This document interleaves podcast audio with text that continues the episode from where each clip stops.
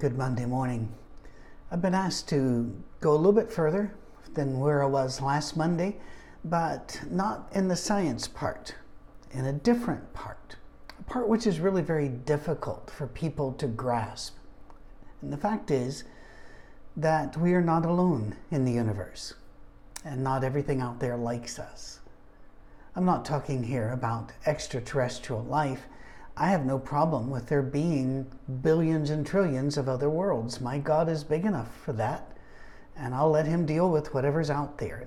It's just such an incredibly large place, this universe of ours, that um, it would be a shock to me if our incredibly powerful, wise God doesn't have other things going. That, that's up to Him. But there are other things out there that are also in here that don't like us very much it's strange, and we talked about that last week. You can listen to last Monday's if you'd missed it, go back and grab that. It's strange to think of these things in a scientific age. Uh, there have been um, books written about the silliness of Christians believing in demons and devils, and, and Carl Sagan wrote about the, the demon haunted world. Uh, let's not go too far here, Carl let's have some thoughts. The, the Celtic people have long talked about there being thin places, and I preached a whole long series of that at the last church that I served before we began our safe harbor. And that is places where you are so close to the spiritual that you can feel the spiritual touch the physical.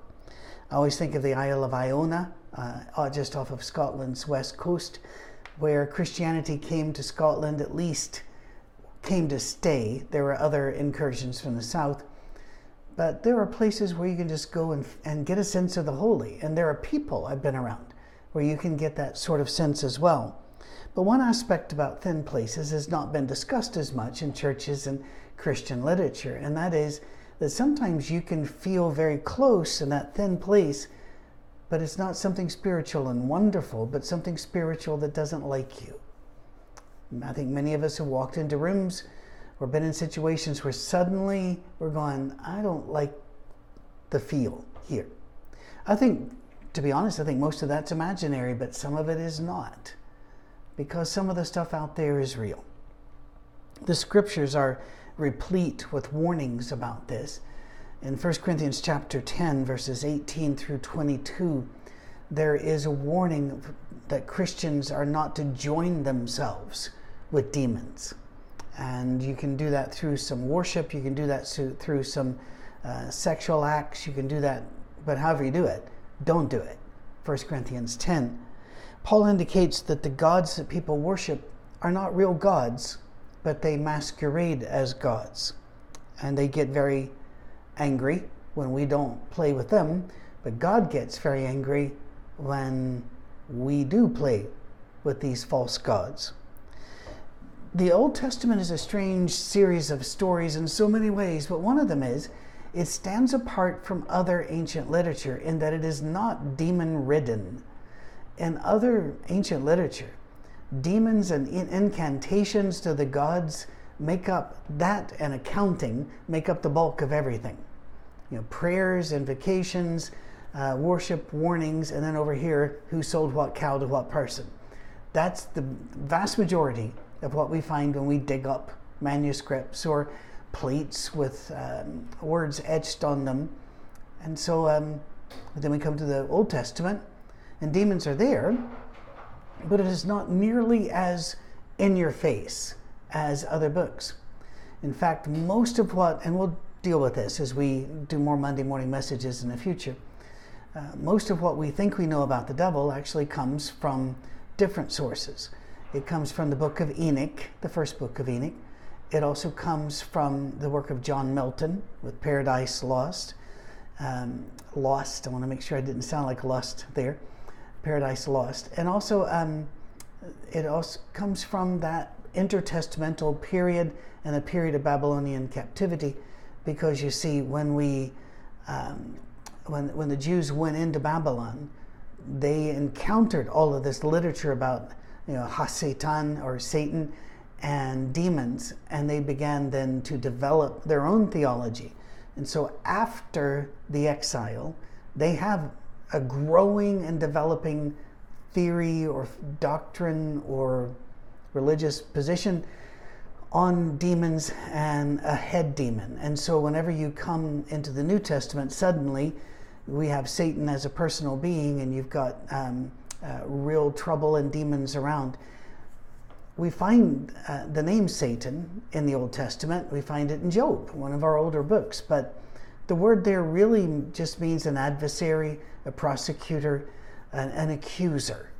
And then it develops once they reach the Babylonians and then have a few hundred years in Egypt, uh, developing a lot of this is not the Egyptian captivity of Joseph.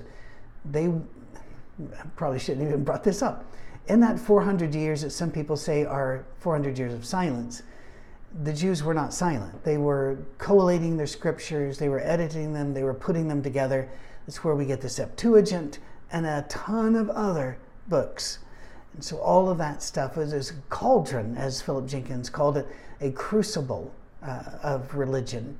And so the New Testament, all of a sudden, we find stuff wasn't in the Old Testament, but there are some things. There are strong warnings about the gods. Remember, Paul said that demons masquerade as gods. So there were strong warnings about the occult uh, in general. Deuteronomy chapter 12, uh, just one verse, 31. But then it's revisited in Deuteronomy 18, pretty powerful set of verses there from 9 through 14. And then Leviticus 18 and verse 21, but that's not all. Uh, we find that those are general warnings and pretty harsh warnings. But then in Leviticus 20, we run across this demon god called Molech. Uh, and the worship of Molech shows up in the life of Manasseh, who in the book of Kings is irredeemably evil and absolutely everything in Chronicles, he is the same except that he repents and writes a beautiful song at the end of it. Uh, because Chronicles, everything has to have a happy ending. In Kings, it's, a, it's it doesn't. So Molech, um, he to worship Molech, you actually would sacrifice children. Uh, you would sacrifice your own children. Um, and of course, people, soldiers would come through and sacrifice yours, even if you didn't want them to at times it would, the phrase to look for in scripture is pass them through the fire. Uh, and I won't really go through how they did that. Uh, you can look that up on your own if you want to, but why would you? Baal, or I've always called him Baal, and so I'm going to do that as well. I didn't realize until you know, recent years that I'd been pronouncing it wrong, uh, that Baal, but it still sounds weird for me to say it, and so I'm just going to say Baal. Fair enough? B A A L. He shows up again and again and again. He was a storm god, but he was so much more. Uh, he was he was a god over whatever the people needed him to be over at that time and in that tribe. He would change his face, he'd change his characteristics to fit the tribe, the land, and the situation. He was said to work in storm clouds and thunder and lightning, and to worship him, they had ritual prostitution and child sacrifice. We see conflict between um, Baal and the people of God all through the Old Testament. And Baal had a female companion and a female equal. Um, I've had people say that Ashtoreth was his wife. Consort is a better term for this. But Ashtoreth, sometimes called Ishtar in Babylonia or Aphrodite in Greece, her worship involved a lot of sex, and so it remained very popular all the way through the times of the New Testament. And then there was Dagon, the god of the Philistines. And he and our God had a fun duel. It wasn't fun for Dagon. I just really like this story. Uh, it's in 1 Samuel chapter 1, where um, the Philistines are trying to show that their God is superior by taking the Ark of the Covenant and putting it in front of their God, Dagon. And every morning they come and he's fallen over. And so one, he falls over and breaks, and figure, oh, we got to get rid of the Ark of the Covenant. What a weird idea, by the way uh, instead of getting rid of the weird god you've got that keeps falling over and you know symbolically bowing before the Ark of the Covenant, why don't you get with the God of the Ark of the Covenant? But that's the way people are. You know, it's just, it is. No, no, no. We got to protect our edifice of thought, belief, and custom, no matter what anybody else does. So get rid of the plainly superior God so that we can get back to our minor God that has balance issues. I sometimes hear people say, these were just old superstitions. Patrick, how can you believe this? In fact, one of uh, my favorite atheists even wrote a column, and he, and he said you can become, he was talking about a guy that actually did his, his doctoral thesis on demons. And he said, How in the world can, in America, somebody get a doctorate in something that doesn't exist? And I had a couple of exchanges with him. We didn't change each other's minds, but he wasn't rude. He's just completely doesn't believe this. It's a good, good thing to think about, though. How, how could this be true? Are these just old superstitions? And we're, we're well beyond that now the uh, Christian psychiatrist who wrote many books in the 80s. I don't know if they kept writing or not, Minirth and Meier. Uh, they would say they believed in demons, but they hadn't met one yet that was that wasn't allergic to Thorazine and Haldol. And what they meant by that was everybody that claimed they were demon possessed or people claimed they were, if they gave them the medicine, they weren't anymore. I think that was a little bit churlish, but again, that was that was their experience, and so I try not to argue with people's experience. We have limited vision, and we inhabit a massive universe which is almost completely empty. Dark matter and dark energy make up well over 90%, 97% of the universe, and we can't find them. We can just see the, the effect of them on the things that we do see. And it's not silly that we can't find them, it's just that's our limited eyes. Birds see colors you don't see, they see emotions you don't see. Dogs smell things you'll never smell. A polar bear is supposed to have the, the world's most sensitive nose. I've not checked the data, but that's just what I'm told. So, when people say, if these things exist, why don't more people see them? I would say, well, I'm not sure they need to show themselves. Because if we take a look at how demons are worshiped, they're worshiped in self love, sex, power, and money. I'm pretty sure they, they're doing quite well in, in every place I've been. In third world countries, you do run across more physical and more manifestations than you would here. And my response is here, they don't have to do that hard of work. They already got us. Maybe I'm a, um, maybe I'm a cynic. We worship sex and power, and we sacrifice our children. We pass them through the fire. We let devices raise them. We let um, systems raise them that teach them falsehoods about their own biology and about God and about their value and their place in the universe.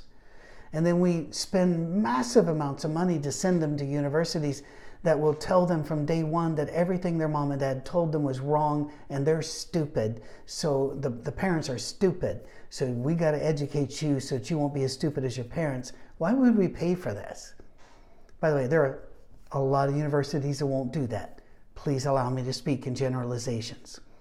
Um, in fact, I see many times that the, mass, the best religion or the most popular religion, the one most people are fa- uh, more people are passionate about, will be sports rather than Jesus. And that you, know, you could be a fervid, excited, passionate sports fan, and I'm not knocking you, but I, I see some of this going to religious devotion. The same with rock stars. The religious devotion that is sometimes given to these people is well above what you will see given to Jesus on any given Sunday. Jesus considered demons to be real, and he would speak of, in, in phrases like, This kind only come out with prayer and fasting, while others could be cast out more easily. So he seemed to believe and have some experience with different levels and powers of demons. And sometimes when he would travel to a new place, look at this, look for this in the Gospels. Very often, when Jesus is traveling to a new place for the first time to speak of who he is and the kingdom of God, that's when demons show up uh, and to either distract or to, to push against him. Peter tells us we're being stalked. He says, Satan's after you like a lion. And by the way, that would, what do lions grab? They grab the ones that are not with the group. They grab ones that are not paying attention. Or in military terms, they're in condition white. They're not paying attention to what's around them. They're unaware. He should know, Peter, because Jesus said to him that Satan had asked permission more than once to take Peter, and Jesus had said no. Now that's a weird exchange and a little chilling, but we don't know. We don't, we don't really know all the issues there. We know, according to 2 Peter and according to the book of Jude, that some demons are in chains physical chains, metaphysical chains, meaning they're limited, or are they imprisoned? We have no idea. Many other spirits are out there, and I really want to run through this quickly because I've hit the 15 minute mark and we're going a bit above. I'll try to get this done in two or three minutes. If you have questions, info at oursafeharbor.com. In the Bible, uh, I have found these looking, and I'm sure I've missed some. Spirit of haughtiness, that's pride. Spirit of emulation, that is too competitive. Uh, spirits of fear, error, jealousy, of whoredom in the Old King James word, and it's a sexual bondage, of infirmity, of bondage, heaviness, spirit of heaviness. Uh, unclean spirits, foul spirits, unruly spirits, perverse spirits, deceiving spirits, deaf and dumb spirits. And Paul warns Christians that you are not immune to these demigods. And some have even, he said, given over territory in their hearts and brains to these. And so they allow them to build strong towers in their head, in their heart. Paul says our battles are, are with them and not with people. People are not our enemy and they should never be treated as our enemy. I believe him. I believe what Joshua said. You got to pick a side. But if you're wondering, well, where are all these things? Please remember, we can't find 97 to 99% of the universe. Our eyes are not designed for that. And the emptiness of the universe is, is amazing. One of these days, we'll just have to talk about that. But the fact is that you are about 99.9% space because those little centers of your atoms and the spinning orbits that you had to do back in chemistry may have made you think everything is really close. But if my body were the nucleus for an atom, let's just say an oxygen atom, the electron flying around me will be out there about 78 feet away. And if you want another shell, going after that, you're going for a more complex thing here, it can be miles away. There's a lot of room out there for strange things. So I think we ought to pick a side.